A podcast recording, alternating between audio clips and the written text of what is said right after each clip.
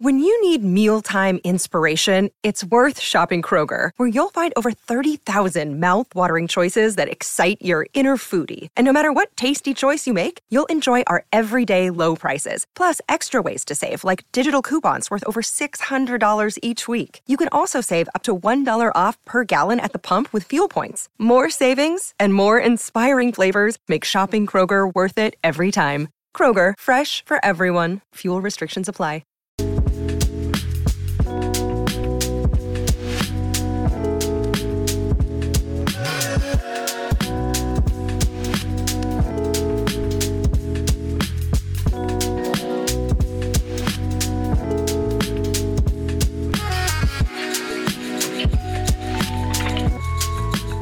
Thank you all for joining us. Uh, my name is Bill Matz. That is Charlie O'Connor. Uh, we're going to get to Mailbag Monday in just a second, but first, have to send a special thank you to everybody who came out on Saturday for our first watch party at New Wave Cafe. I thought it was successful. The post game show was a lot of fun.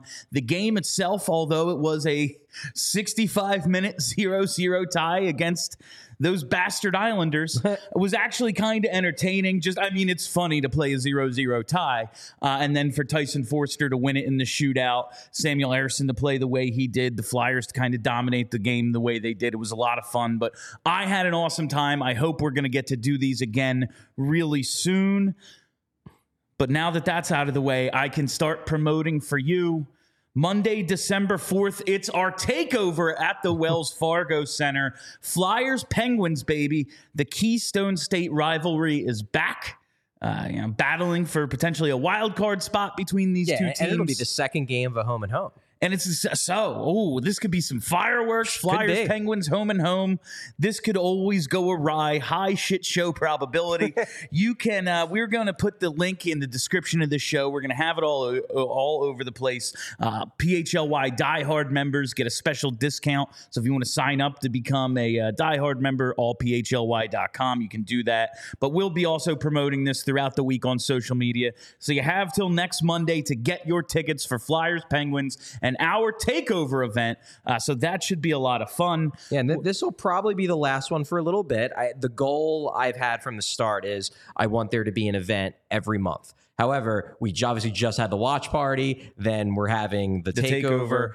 Early in December. So most likely our next one won't be until well into January I at the think- earliest. I think it's fair with all of the holidays and Yeah. everyone's plans coming up. I mean, I'm trying to go away and like figure out a time in there. So I got to believe all the people who don't do this for a living trying to figure out something as well with the holidays. So we're going to get this one out of the way in December. It's going to be a good time.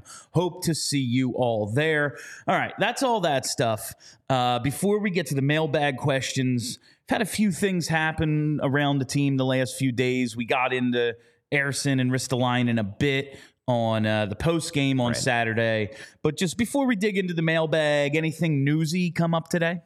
Not particularly. I mean, Really, the only newsy thing, and, and I actually broke this down on my uh, my practice update short on YouTube. If you're not subscribed to our YouTube channel, check those out. What I'm I'm doing now is after a practice, after I'm at the at the skate zone, if there's anything interesting that popped up, I'm just going to throw a quick five minute short. You know, I have my little my little tripod with my phone with my microphone, and you get to hear that straight from me. So check our YouTube channel they will pop up on there and I try to report I try to release them on uh, on Twitter as well. But the only real update today was that there was no practice. That I was getting ready to leave my house in South Philly to go to Voorhees and get a text that says no practice, but Tortorella is speaking at 10:45. So then I had to rush out the door and make sure I was there in time for that. Tortorella basically said that look, the guy showed up, everybody got there on time, ready to go, and kind of gauged the room and decided they still looked a little tired from the weekend. Not obviously from going out partying, but from the fact that they had three games in four nights.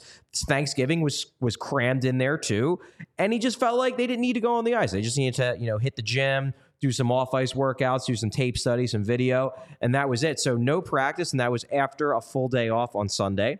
So they'll hit the ice, I would assume, for a slightly more in depth morning skate tomorrow, maybe more than your usual breeze through. Um, but beyond that, you know, we didn't see anything. So we didn't see any lines, didn't see any combos, anything like that. I did ask him a question because the big focus, I think it was, I put this in my uh, my brief little post sort of practice update. Uh, Adam Kimelman of NHL.com was very clear. Sometimes you can tell, this is a little inside baseball thing, sometimes you can very much tell what story a writer is going to pump out later that day because every single question he or she asks at that practice or after that game is very much laser focused on one narrative. And it was very clear that Adam Kimelman's narrative on this particular day was Travis Sanheim. So he asked a bunch of questions more in general terms about Sanheim. I've already written a couple features on Sanheim, so not really itching to write another big story on Travis Sanheim. But I did ask John Tortorella, hey, given the fact that now you have Mark Staal back in the lineup, you have Ristolainen back in the lineup, and Ristolainen is not getting paid to be a third pair defenseman. Sean Walker is playing like a second pair defenseman. Is there any thought to maybe moving Travis Sanheim over to the left? And John Tortorella always said, look, never say never, but I see him as a right shooting defenseman, a right side defenseman, I guess is the better way to put it. And don't expect that to change. So if you are in your head trying to maneuver what the lineup might look like with the returns of Ristolainen and with the returns of Mark Staal, keep assuming Travis Sanheim is going to stay on that right side because they like him there. It's only a matter of time before we are talking about uh, top pair defenseman Nick Seeler on that left side. But that's a conversation Hey-o. for a different day. Uh, yeah, so the practice actually canceled. And like to me, that makes sense. Even after the full day off Sunday, sure. But you had Wednesday against the Islanders, they're a grind. Thursday's Thanksgiving. Friday, a weird one o'clock game against the Rangers, who just tortured them with speed for 60 minutes. True. And then you played a 65 minute 0 0 tie against those grinded out Islanders again. It makes sense that they're a little beat up.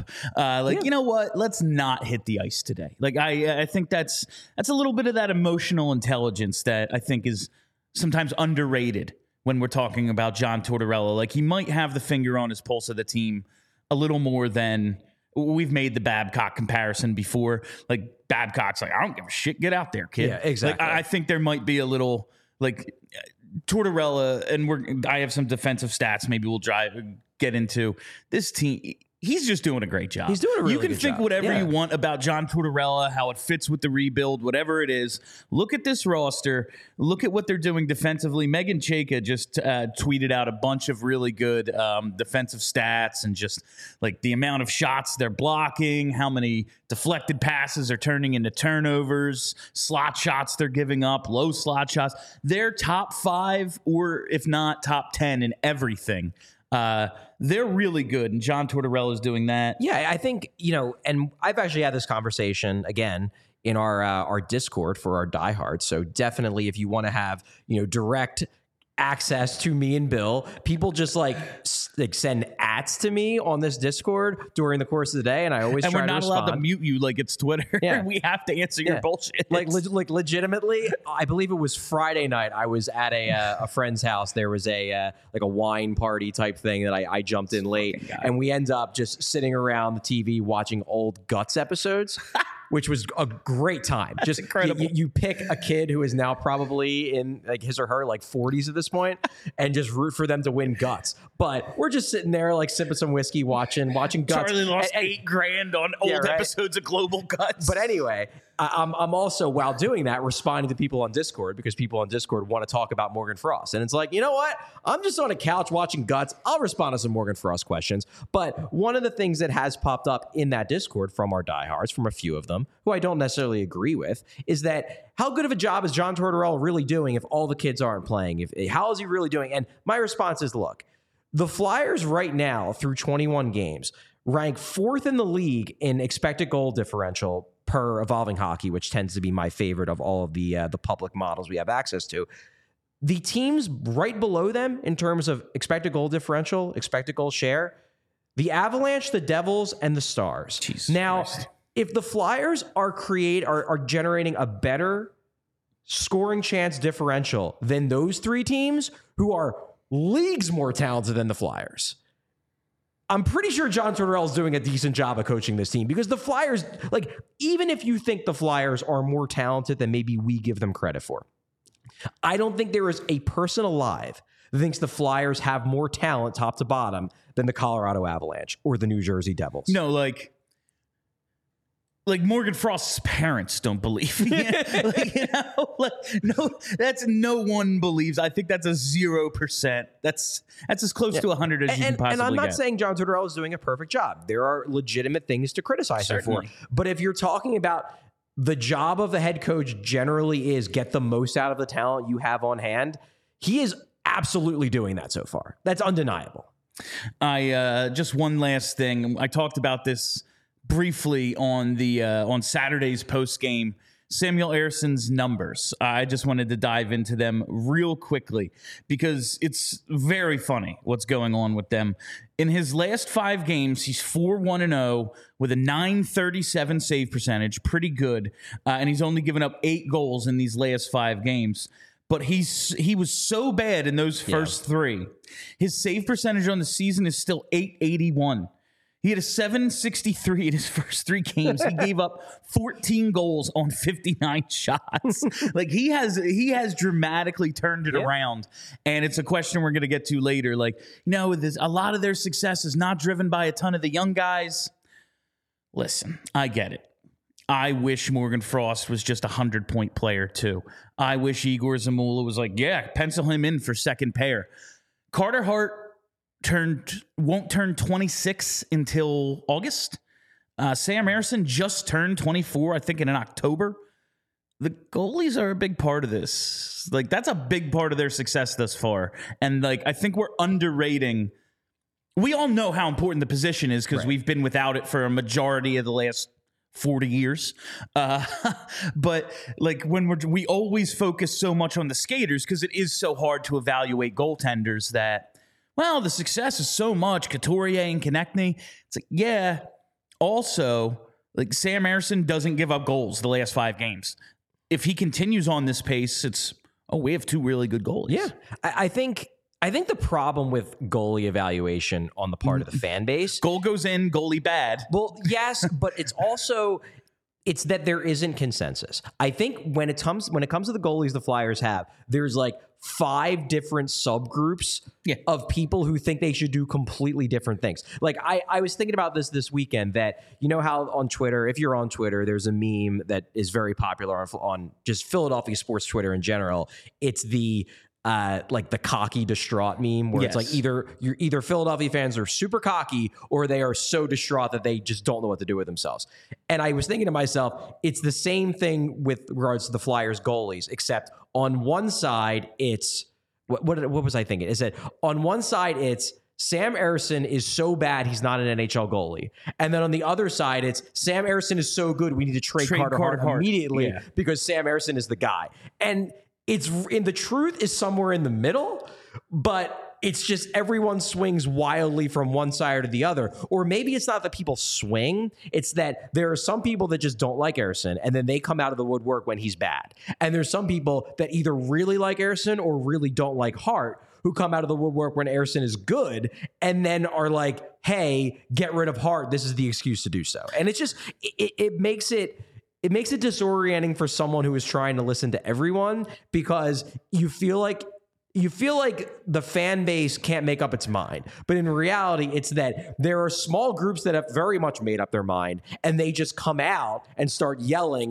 when when the results in one game match their preconceived notion of what the Flyers should do. and that's I, I just it's it's just going to be a very funny thing to watch evolve over you know however long this this entire situation uh, continues listen at the top of the show i told you all about the uh, upcoming flyers takeover at the wells fargo center monday december 4th Flyers, Penguins. You can get tickets through us to be part of this takeover. Say you miss out on them. It's not as if we have a stadium full of tickets. We have a limited number. Right. So get them now. But if you miss out, you're wondering, how the hell can I be a part of this? How can I go see Charlie and Bill down at the Wells Fargo Center? So you can see Charlie anytime. He's, he's up there. Yeah, You'll just bring him. binoculars. Yeah. Uh, but if you're really wondering, the answer is You got to use the Game Time app because buying tickets to your favorite events shouldn't ever be stressful. Game Time is the fast and easy way to buy tickets for all the sports, music, comedy, and theater near you with killer deals on last minute tickets and their best price guarantee. You can stop stressing over the tickets and start getting hyped for the fun you'll have. Game Time is the place for last minute ticket deals. Forget planning months in advance. Game Time has deals on tickets right up to the day of the event. So maybe you're holding out, you're hoping I can get in with this with this PHLY takeover. Doesn't work out. Well, I, I still have tonight free. I can go. Boom. Flyers Penguins tickets real easy. It's like two taps on your phone with Game Time and you'll have them. And you can get exclusive flash deals on tickets for football, basketball, baseball, concerts, comedy, theater, and more. The Game Time guarantee means you'll always get the best price. If you find tickets in the same section and row for less, Game Time will credit you 110% of the difference. So snag the tickets without the stress with Game, Time. Download the Game Time app, create an account, and use code PHLY for $20 off your first purchase.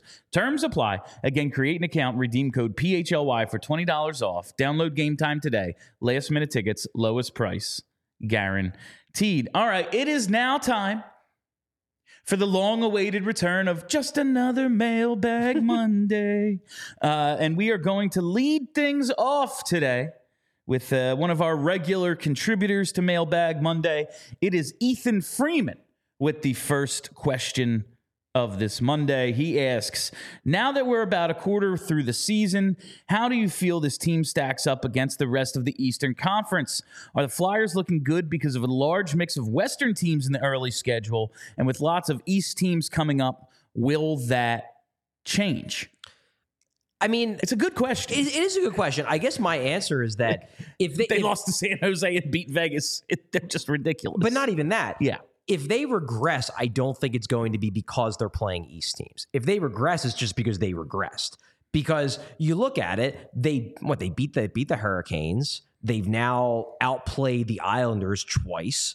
Like they are doing things against Eastern Conference teams. It's not just the West. They they outplayed Buffalo twice. Buffalo was supposed to be a uh, you know a legitimate playoff contender this year. Now whether they're actually that, I guess we'll see over the next few weeks. They certainly haven't been thus far. But I don't think this is a product of them playing Western Conference teams. I really don't think that's the case. But- I think they showed that. But like, yeah, the division games are going to be hard because the Metro is a pretty deep division aside from Columbus.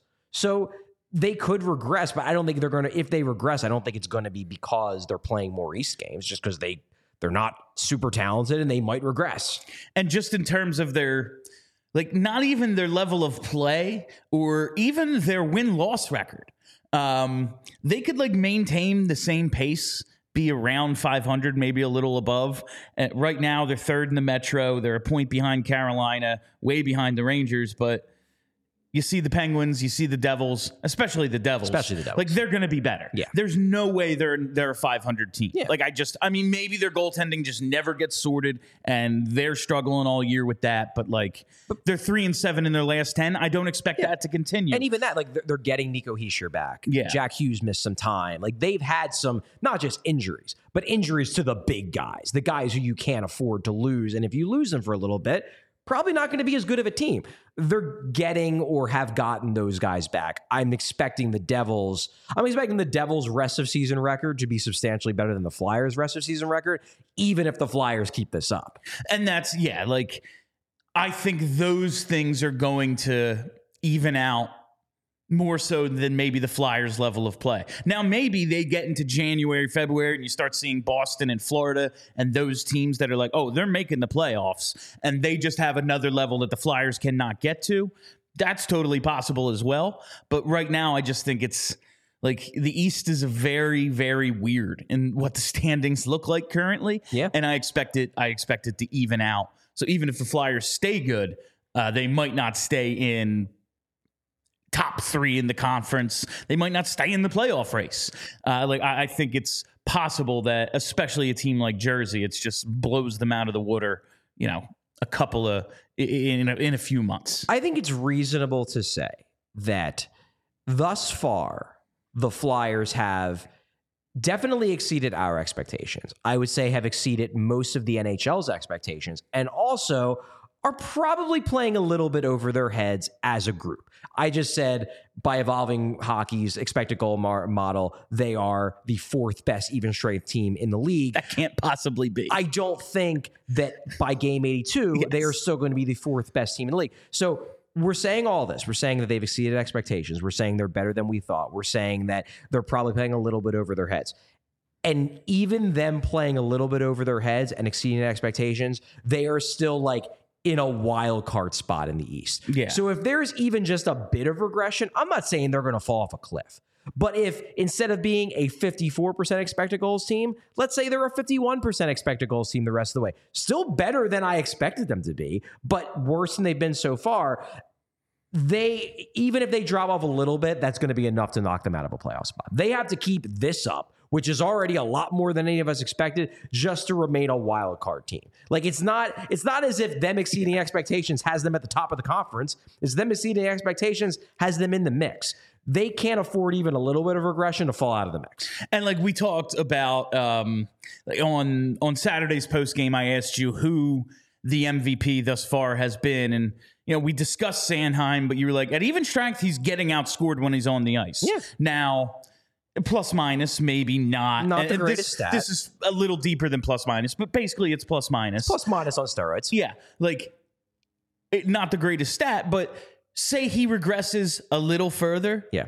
Oh, okay. So now all of a sudden your number one defenseman is no, nowhere close to what we were seeing in the beginning of the season. Like he was already getting outscored. What if it's two to one? Like you know, like it's. I'm just. It, it's a possibility. Uh, like regression of some kind is coming. If you don't believe me, the fucking coach keeps telling us. But but again, like going back to the initial question, I want to Yes. read exactly the way it's worded. How do you think his team stacks up against the East? Look, I The think East that- is really good. Eh, The East is good. I think they stack up to the point where they, as long as they work hard and as long as they they continue to do the things they're doing, they should be on the ice with every team in the East. I don't think there is a team in the Eastern Conference right now that blows them out of the water that they go into that game and is like, man, they're going to lose 5 1. I think the Flyers can hang with all these teams. Now, can they consistently beat the best teams? Look, we saw what happens against the Rangers. They they didn't play. I would say that they didn't play an awful game against the Rangers. They had some breakdowns. The Rangers are really good, and they made them pay for it. And that's what I expect to see happen against the best teams of the East the rest of the year. But they still outshot the Rangers by a significant margin. It's not like they rolled over and died. They played decently well against the best team in the division thus far. I expect those types of performances to happen more and more. It's just that against the best teams, I think they're going to be a little overmatched. and that's like the East has the East is very deep, especially like if if Washington stays good, like oh that's something I really wasn't counting on. If Jersey picks it up, like the East is deep, but there's no Vegas, Colorado, Dallas. I agree. Like Yeah. there's not that The West oh, probably- probably gonna win the cup yeah. team. Yeah, the West probably at this point has the unless you count the Rangers as part of this, which maybe You could, you yeah. could, you could. So far, they've been great, but like even Boston, Boston's had a great record. Who are their centers? Who are their That's- centers actually? Do you think Boston's gonna win three or four best of seven series? It would be tough. yeah, it would They be could, it would be tough with but those it guys. would be difficult. Not to say they don't have great players, Yeah. Charlie McAvoy, Oh, David Pastrnak, Brad Marchand, but I just I'm skeptical that a team with those centers is the juggernaut that so far they've looked to be. All right, uh, let's move on to the next question here from Michael Hennigan. This is a question that I didn't even like talking about the uh, the different sects of um, Flyers fans Yes. and their beliefs. Particularly Didn't know, online. Did not know that this one existed. Um, from Michael Hennigan, would you say that Tippett is the new JVR? Everyone's going to shit on him, but then he will always put up above average numbers by the end of the season. This is not a dig at him, but he's close to pacing for 30 goals and people still hate him. I honestly did not know that. I was unaware that people were upset about Owen Tippett. I guess I'm 20% disappointed because I was hoping, okay, he's pacing for 30. I was hoping he was pacing for 40. I was hoping he was going to be the guy to lead this team in scoring the way Travis Konecny is. Uh, that said, he's like right behind him. Yeah. Like he's he's scoring enough. He's pacing for 30-ish. I we talk about how goal scorers are streaky all the time. I don't want to get into this entire thing that I went through because I have like paragraphs of research I did. But let's call uh, 2011 12 through 2017 18 the uh, Wayne Simmonds prime. Wayne Simmonds scored at a 29 goal pace for about seven seasons there. He had some of the most you can like some of the most consistent, notch him down for 28 ish goals every single year. You knew what you were getting out of Wayne Simmonds. Exactly. Um, the seven game goalless droughts that he suffered throughout that time were plentiful. like uh, one in 20 games. And then he still would finish the year with 28 to 31 goals every single season. It's just the way it is. And if you don't want to go through all those you know, seven years of game logs, um, You did it for us. Auston Matthews is probably the best goal scorer in the league, just pure goal scorer.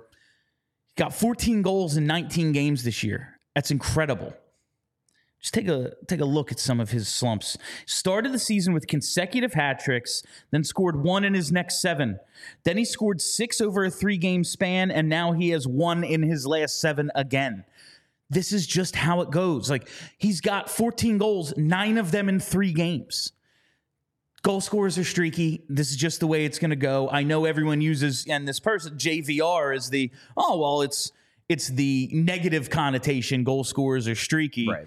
Wayne Simmonds, my favorite flyer of the last decade or so, the streakiest guy I can remember. Like I did articles at Sons of Penn about like, oh, I bet you he scores because it's usually about seven or eight games. He goes without a goal and then he goes, you know, three and four. That's just what it is. Yeah. I think there's a couple things at play here and a couple different, pro- not problems, but just a couple different sections of the fans that are probably maybe driving this perception. Because I don't think it's reality. I think the vast majority of fans like Owen Tippett. I don't think he is a, a hated guy just because he's not off to a super fast start. But there's a few things going on here. The first thing is truthfully, and you kind of danced around this, I will come right out and say it because it's something we've said for years, dating back to the BSH days, is that fans say they want goal scorers. What they mean is they want Alexander Ovechkin. Yes. They, and not current Ovechkin, 50 plus Yes. guaranteed Ovechkin. they, they want every year 50 goals. They want super physical. They want he's in front of the net. They want he's on the power play, making the power play great every single night. They want the platonic ideal of a goal scorer. a legit superstar. Yes. They want a 50 goal, 100, not just like a Cy Young, Alex Ovechkin style season where it's like 50 goals, eight assists. Like they want the dude who's also entering the zone on the power Yes. play. Like Yes. everything. Yeah, so that's part of it is that once you've been tagged a goal scorer, if you are not Alexander Ovechkin, there will be a subsection of the Flyers fan base that will get annoyed with you because you're not Alexander Ovechkin. Part number two, and this I think is a reasonable criticism of Owen Tippett. The JVR comparison is interesting to me because while I don't think it's fair, I do not think Owen Tippett plays the same style as JVR. Owen Tippett is a much better skater, like not even freaking close. Owen Tippett can actually fly. JVR was a plotter, like he just was at especially in his return trip to Philadelphia. I do think, though, there's something to be said about the fact that in the second half of last season, Owen Tippett was more obviously trying to take the puck to the net. He was more obviously embracing this power forward sort of hybrid mentality where, hey, he can he can score on the rush, he can rip it, he can snipe it, but he can also take the puck to the net. I think you've seen that a little bit less this year. I'd like to see that a little bit more from him. So I think that's a reasonable criticism. And maybe he's looked a little bit more like JVR this year because he isn't spending as much time around the net. He's not he's not taking those power moves to the net that people always scream they wish JVR would do because they saw him do it once in a playoff In game Boston against Boston series, game. yeah. And then and then there was like, well, why doesn't he do that all the time? It's like, no, it's just not his style. Tippett, I'd like to see a little bit more from. That's number two. Number three, and I think this is very real, especially on Twitter. I think that through no fault of Owen Tippett's, he has become the guy This is the funniest. who Morgan Frost fans will point at and say, why does Owen Tippett get a longer leash from Torts? And why does my guy, why does Morgan get shit on by Torts and get benched by Torts when Morgan Frost is just the same guy as Owen Tippett? He's just a passer and Owen Tippett's a shooter. There's no difference. It's not fair. I think that's insane per- personally. I think comparing them, like they are different levels of play. I think it's bonkers because to me, it's like I this is where I get into the eye test.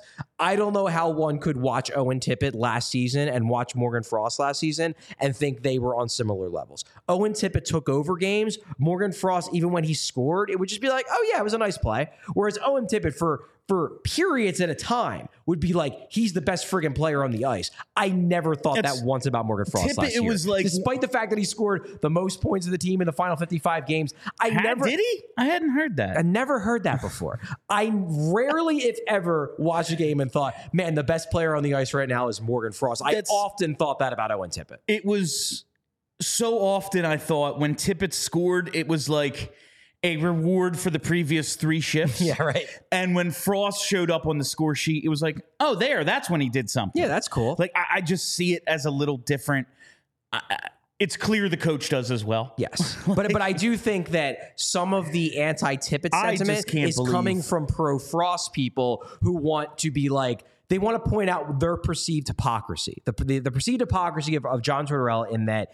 Whenever Owen Tippett has a bad game, nothing happens. And whenever Morgan Frost has a bad game, he gets benched. And I think that is where some of the anti Tippett sentiment comes from is this idea that they're in their heads, they're pitting Frost against Tippett, even though I don't think that's fair because I think Owen Tippett's path to being part of the future is much easier to envision than Morgan Frost's path to being part of the future. If- that is my personal opinion. If Owen Tippett cares to sign here and wants to be a part of it, he is going to. Morgan Frost in zero shape, way, shape, or form will be a part of this thing. I'm not willing to say zero yet. I know you are. I could It's still over. see it happen, but it's over, Charlie. okay. But I definitely think that Owen Tippett, there's a reason why he's getting more leash. Number one, because I think he's just a better player. Yes. But number two, it's because it's much easier to look three years down the road and envision a roster where Owen Tippett is a key contributor on a good Flyers team. Whereas with Morgan Frost, it's like, okay, so he either has to be the 3C or he has to be scoring 60 points a year on the wing.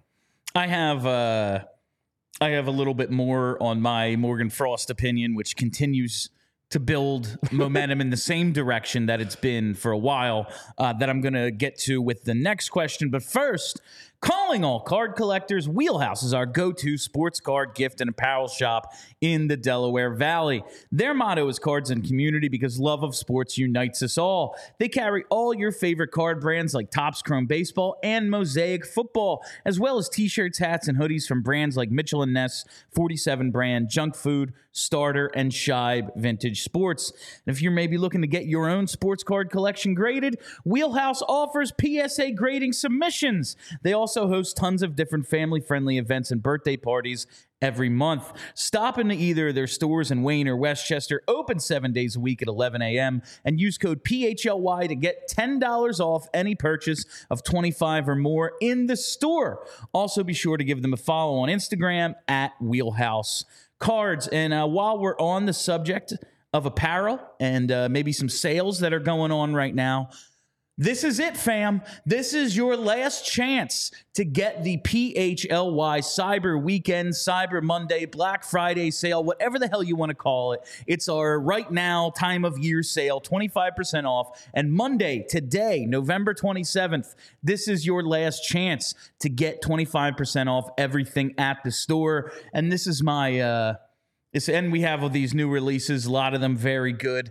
I do love. I'm getting. I'm going to get a shirt made of Fletcher Cox in that shirt with me wearing You wearing that shirt. shirt. I love That's that. going to happen at some point in the near future. But um, yeah, all the Eagles new releases. That's cool. Buy our one shirt. We have one. Buy it. That's all.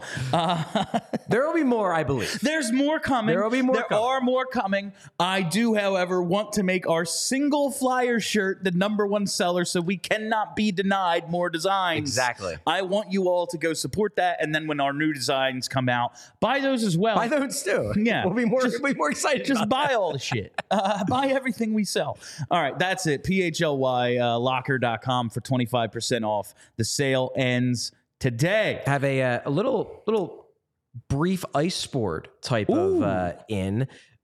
Appears about five minutes ago, Dean Evason, the head coach of the Minnesota Wild, has been fired. Wow, I was just listening to I think it was the Marek show on the way here where they were talking about, you know, they Billy Guerin understands he doesn't want to make a rash move. He knows that they're at like I think it's 14.7 mil of dead cap from their Parise Suter buyout. So they're like operating on a like Atlanta Thrashers going out of business sale budget and they're just kind of not living up to expectations. So he doesn't want to, but he's also kind of an impulsive guy. Might just wake up and go, I don't I got to do something. Got to do something. And he's he's done something. So that's interesting. Yeah, he's done something. Minnesota, I think they were generally speaking expected in the West to be a playoff team. I don't think anybody viewed them as a cup contender, as one of the favorites. But I think people generally expected them to make the playoffs. So Yeah. far through 19 games, 5, 10, and 4. So 5 and 14 in terms of real win loss. Pretty bad. Dean Evason's been, been a good coach for them for years. They've won, they've made the playoffs. They haven't done anything in the playoffs. No. So how much of that is him? How much of that is just the Minnesota Wild being extremely on brand all the time and never doing anything in the postseason ever, which they really haven't in pretty much their entire existence? In Chuck Fletcher's time there, never made a Western Conference final. Yeah. So I don't know. I haven't followed that situation closely enough to have an opinion on whether he's actually a bad coach or whether this is just like him being a sacrificial lamb, kind of in the same way that coaches have been for the last 30, 40, 50 years. Or you got to do something. So just fire the coach. Can't trade away all the players. So he fired the coach.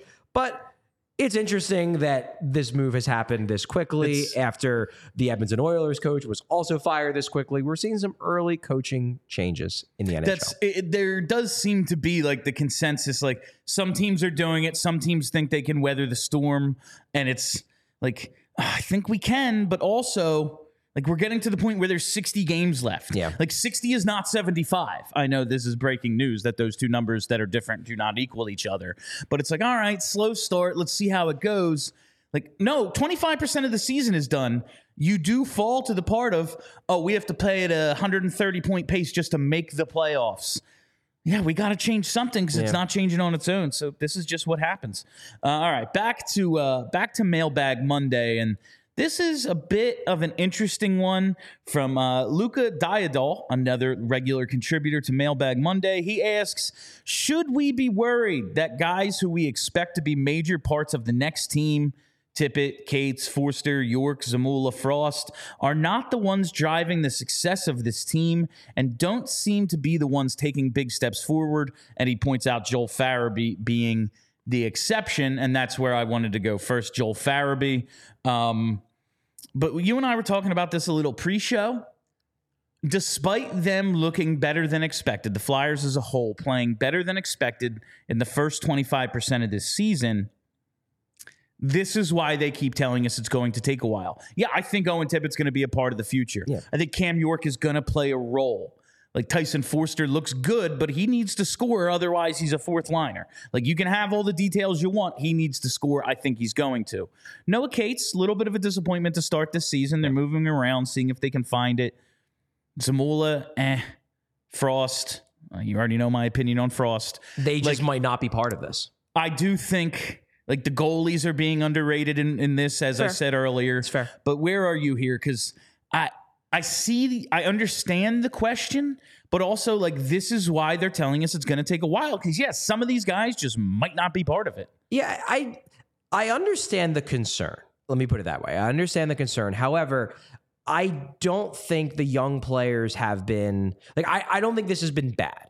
Obviously, he mentions Joel Farabee. Joel Farabee, I think, has taken a significant step forward. But some of the other guys, I think Owen Tippett has been fine. I think Owen Tippett probably has another gear, and I hope he gets there. But I think he's been fine. I think he is he has shown me nothing so far to disabuse me of the notion that he should be part of this long term. He looks like a 30 goal scorer. I'd like him to be a 40 goal scorer. But he looks like a 30 goal scorer right now, and that's cool because you know what? You know, need those. You need those guys, especially when they're 24, 25 years old and they're not going to be exiting their prime anytime soon. Tyson Foerster, yes, he isn't scoring. However, I do think he is making progress and he's young. Like it's to me, there's been nothing that Tyson Foerster and Bobby Brink in particular, because those are the two guys who made And the team Brink unmentioned here. Yeah. He's seventh on the team in scoring. yeah, I think. the, the two forwards, the two young forwards, young prospects that made the team.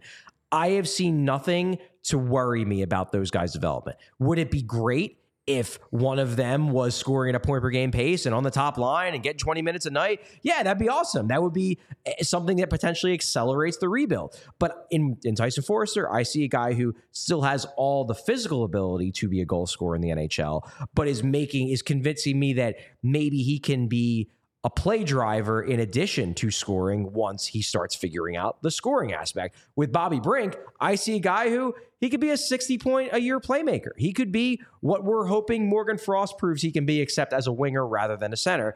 That's exciting to me. That's not a game changer. You know, it doesn't make them a, a, an elite team because Bobby Brink is better than I thought he might be six months ago but it helps. I think it's a positive development, and that's a young guy who's made a positive uh, a positive step. Noah Cates, I want to see more from. Him, but we're only 21 games into the year. I am in no way, shape, or form writing off Noah Cates, especially because his underlying five on five month numbers are still good. I just want to see more offense from him, and I want to see that elite defensive play that he showed last year.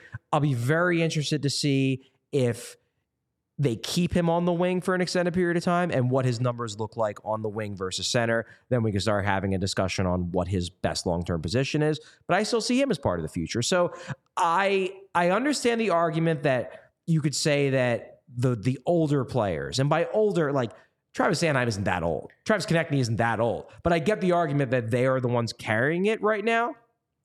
But in a way, I don't think that's a bad thing because it gives the younger guys the ability to develop in lesser roles rather than tossing them into a first line role because you don't have anybody else. And that is um, another part of it is yes, while you'd like to see these young guys just dominating and they're stars and boom, rebuild's over. We're going to contend for the cup next year. Cutter Gauthier is going to be here, off to the races. Hooray. Um, Sanheim is stuck here.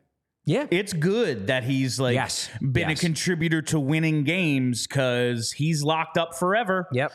Sean Couturier is stuck here.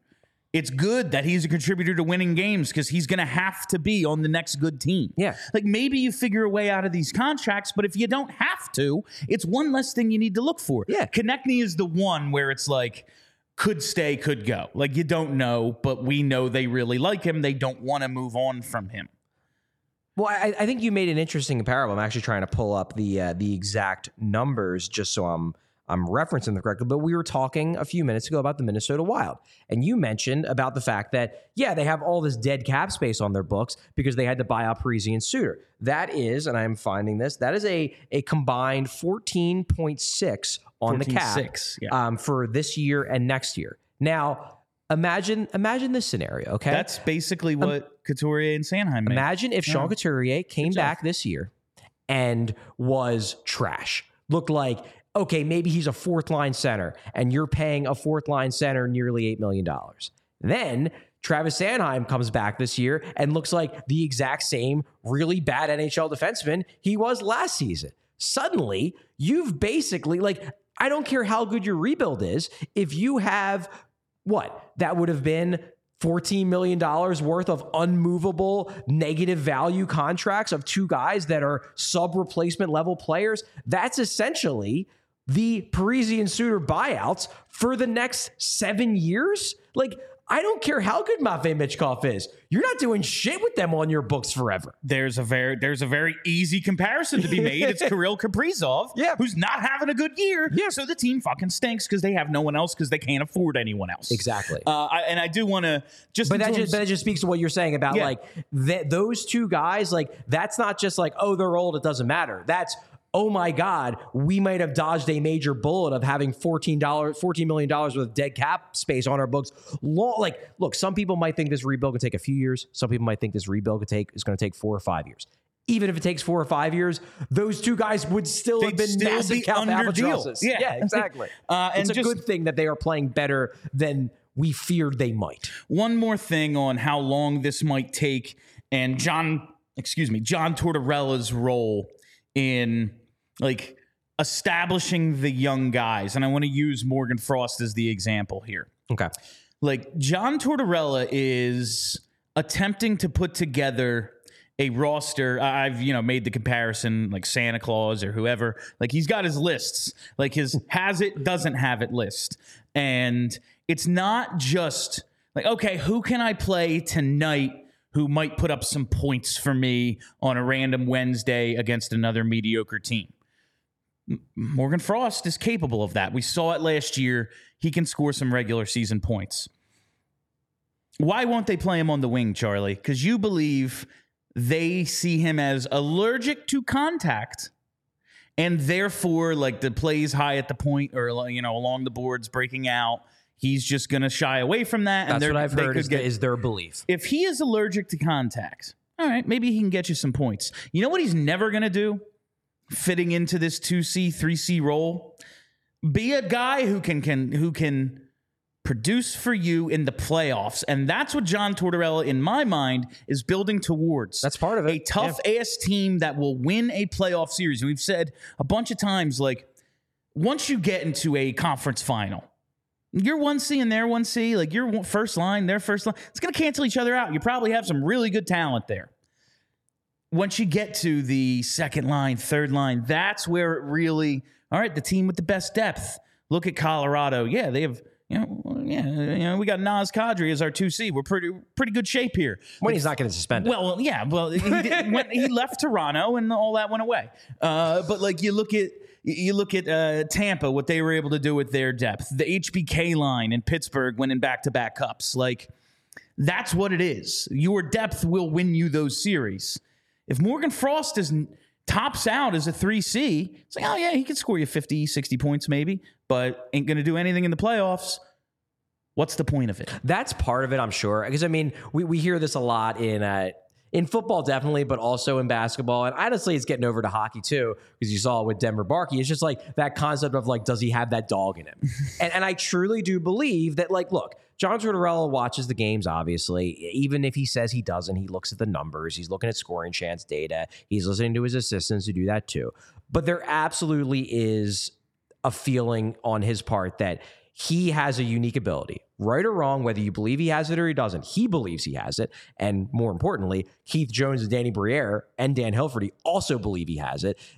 This ability to discern which players got that dog in them and which players don't. And I do think that is a big part of the Morgan Frost thing is that I just don't think he thinks Frost has it. And and that's going to he th- he thinks Noah Cates has it. He thinks Owen Tippett has it. He thinks this version of Travis Sanheim has it. He does not think Morgan Frost has it. And that's why Morgan Frost is always going to have an uphill battle winning over John Tortorella. It's just as simple as that. He never will. It's just time to get over it, everyone. I understand that that's frustrating because you see a guy put up the points and you go, well, doing better than most, but it's just not going to be a part of it. Some Tortorella's going to crack some eggs. Like he, like he's an imperfect guy. He's going to have his biases, but he's the one entrusted with coming up with this has it, doesn't have it list, and he doesn't believe Frost has it. If you And don't look, just- if, if you don't trust Tortorella, you will you will never accept this treatment of Morgan Frost. If you do trust John Tortorella, then maybe you should just trust John Tortorella about Morgan Frost. I'm like not those even- are your two choices, really. I- it's not even like I can't. Even if I do or don't trust him, like I think he's doing an okay job. He could do some things better, but they do. So Yeah. this is the reality That's we're fair. Living this in. is the reality, Like, yeah. It's not that well, you know, nothing I can do about it. Like I know I. We do a show every day. I do a decent amount of complaining, but it's just like I can't get worked up about a thing that will not change in my mind. Like maybe it does, but don't see it happening. Uh, from SG Bunch of Numbers. Love SG bunch of numbers. he's he's terrific. Of. Any of the kids in the minors, and he cites Andrae Ginning and Allison, playing well enough to challenge for a spot. Uh, I don't know if it's any of those three, There are others who but I, I, think do are want to putting point themselves on the to. map. I do want to point to first and foremost, uh, Olle Lycksell, 18 games played, 12 goals, 18 points. Yeah. Tanner Laczynski, uh, 16 games, 17 points with six goals. And our boy from the preseason, Samu Tuomaala, four goals, 13 assists for 17 points in 18 games. Now, we just mentioned three forwards. Uh, they already don't have enough spots. like, on the defense. Oh, yeah, like uh, Well, really oh, both. e- either one. Yeah. Uh, it's already looking like a lob jam at offense and defense.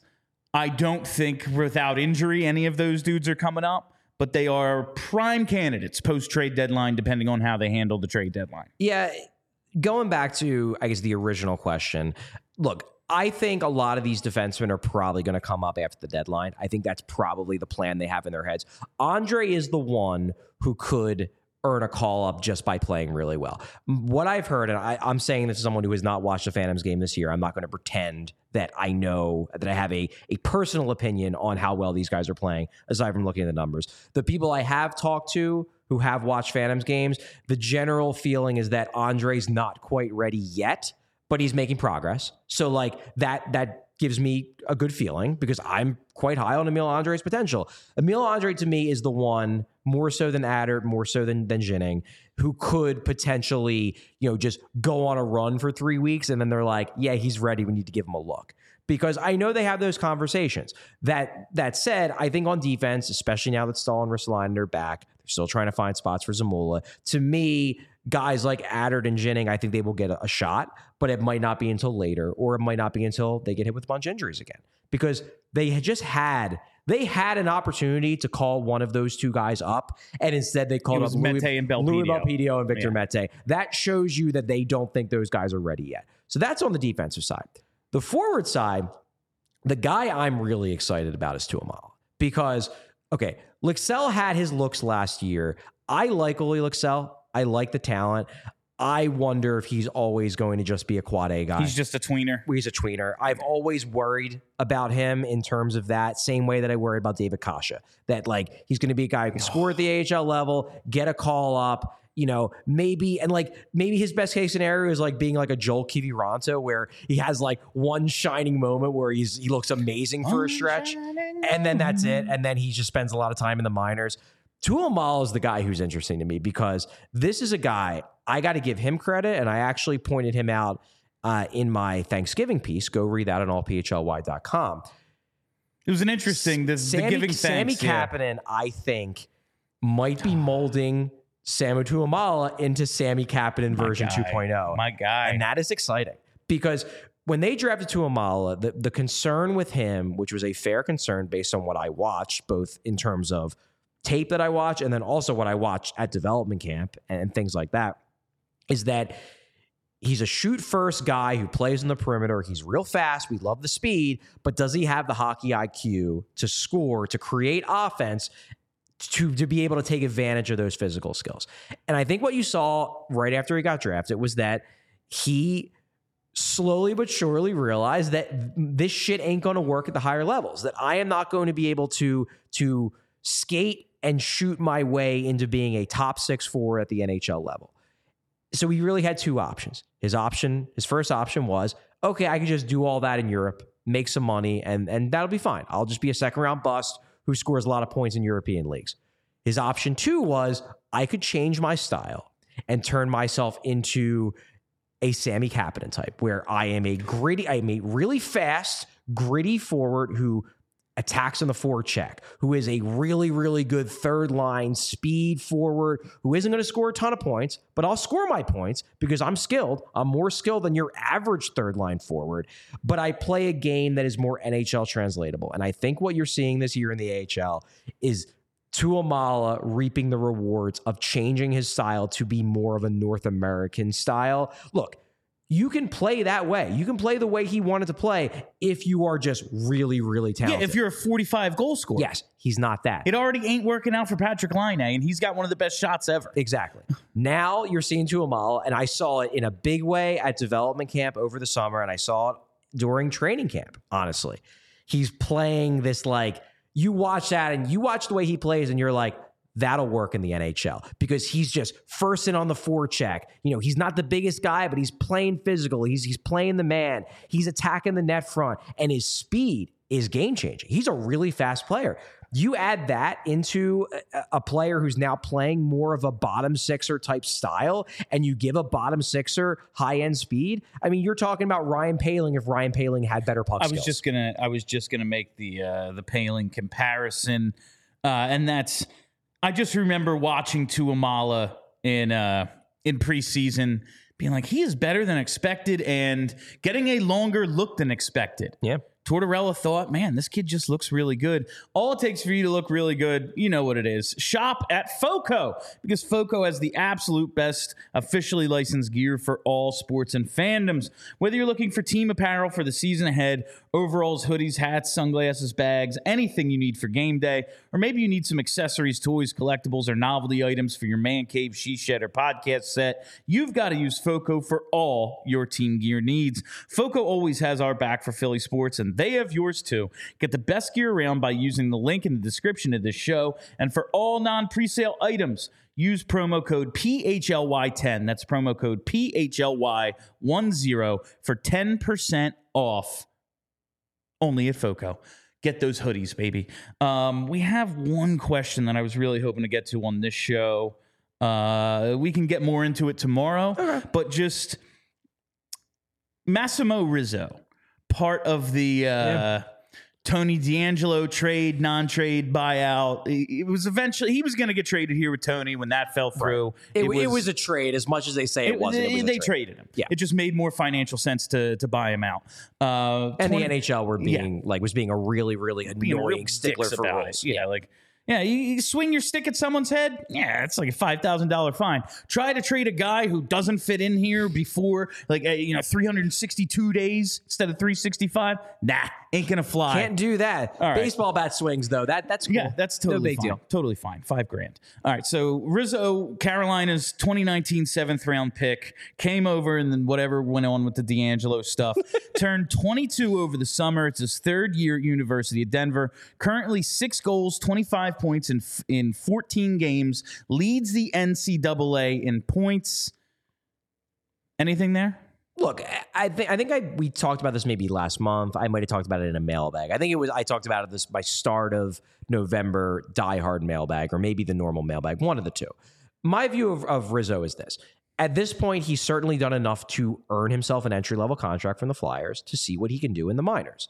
That said, the general scouting consensus around Rizzo is that he is another one of those tweener types where he will put up points in the AHL probably, but the game doesn't have a lot of obviously translatable elements to the NHL level unless it turns out that he can just do everything he's doing in college also in the NHL, which does happen. Like that happened with early career Shane Gostisbehere. Shane Gostisbehere had a lot of doubters, put up production in, in, in college with Union, and then the thing was, oh, he won't be able to do that in the NHL. And then he hit the NHL and he still did all the same shit. So like it, Adam Fox Eh, on a, on a slightly lower degree because he was a bit more highly touted than Shane Gostisbehere, but I don't think people expected him to be one of the top five best defensemen in hockey. And really, if not for his antics, would he be as like every would everyone have known Adam Fox if it was like I'm only playing for the Rangers? Exactly, exactly. Got traded three times or whatever it was before he finally played. My point is, is that I think generally speaking, the scouting community views him as someone who the production makes him look better than he actually is. However, the production is still hard to ignore. And It at the very least, he's earned an entry level contract to see what he can do at the pro level. And hell, maybe it turns out he's one of those rare pieces who can keep doing all this cool shit at the next level. Look, if he, my understanding was that at least based on what they had seen going into the summer, the Carolina Hurricanes did not expect to sign Massimo Rizzo, which is why they were willing to offer him up in a deal for Tony DeAngelo. If he had not been traded for DeAngelo, and if the Hurricanes had still decided at the end of whenever his college career ends that they do not want to sign him, that they do not think he's an NHL caliber player, he 100% would have gotten an offer from someone else Yeah. as a college free agent. So to me, it's like, why not give him that offer and see what he can do? And maybe he's one of those guys who just can keep it going at higher levels. And, you know, I'm trying to think of the right word here. I've been stalling. Basically, just like beat the odds, you know, silence the doubters, be that kind of guy. Because there always are guys like that that do it. It's not often, but it happens. Maybe he can be one of those guys. I have a whole bunch in here about mm, uh, potential comparisons, uh, but just one thing, like for comparison's sake, this is his. This is Rizzo's third year at University of Denver. He turned 22 over the summer. The second leading NCAA scorer, uh, teammate, and I gotta believe line mate, Jack Devine. He turned 20 in October. It's also his third year at Denver. Like he's 22 playing against yes, there are like some 25 year olds out there, but there's also some teenagers out there. True. Like he's 22, he's a man at this point, you know? Like there's just, it might be a little. Now, I did look up, like for comparison's sake, Cooper Marody, because uh, every, oh, look at his numbers in his third year. Potential future Rizzo teammate. Yeah, could be. Marody's Like, doing doing pretty well in the age. I will say, like Rizzo's production, while it has grown each year, he's been productive each year of his college career. And like a guy like Marodi, it like exploded in that year three. And like, okay, now I'm just 25. Like I'm bigger than everyone. I'm going to be awesome. Rizzo has produced every year, so there might be something there. But you always have to keep in mind, like it's college. There are times he's out there against teenagers. Yeah. At, at 22. Whereas, you know, in the CHL, yeah, you're 20. Get out of here. Look, I think it's reasonable for fans to look at his stat line and look at his production and be excited. It's something to keep note yeah, of. like, look, you got something for Tony DeAngelo. Something. Something. Rather than nothing. Yeah. Which they were going to get if they bought him out and didn't have a side deal set up in place. All right. Uh, we have some more questions that I want to get to on Wednesday. We have some more stuff from the Discord chat. Maybe we'll do a uh, state of the rebuild show on Wednesday. I know that'll be a lot different from our regularly scheduled program. Yeah, but this time we're calling yeah, it. we're, we're going to show. call it that. So you write That's it the down. difference. You write it down in your calendars. Oh, state of the rebuild. There we go. Yeah, so we're going to do that. Uh, tomorrow is a post game. So join us after the Flyers for a post game show. But that'll do it for today. Thank you all for listening. Thank you for hanging out. If you haven't already, hit that subscribe button. Follow us on Twitter. Follow us right here on YouTube. Make sure you're uh, subscribed to the podcast, all that good stuff. Go to allphly.com, become a diehard so you get a discount on the takeover tickets. Also, with the diehard, I am. I, I'm not going to guarantee this, but I am planning to work on my quarter, not quarter poll, quarter of the way through the season, season grades for the Flyers. That will be a diehard only article. So if you want to read that in anticipation of our state of the rebuild show on Wednesday, why not look into the possibility of becoming a diehard subscriber? you should probably do that. All right, that'll do it for us. For Charlie O'Connor, I'm Bill Matz. CM Punk is back.